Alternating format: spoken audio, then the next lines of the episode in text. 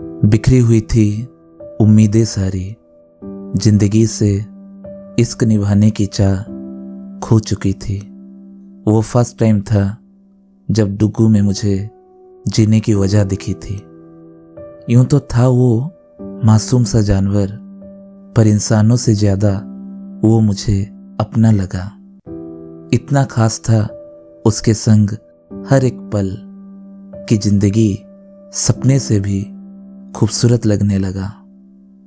लकीरों में लिखी न थी जो खुशियाँ, वो डुग्गू की दोस्ती ने पूरी कर दी। तना होने के बावजूद उसने मुझे महफिल की कमी कभी महसूस होने न दी।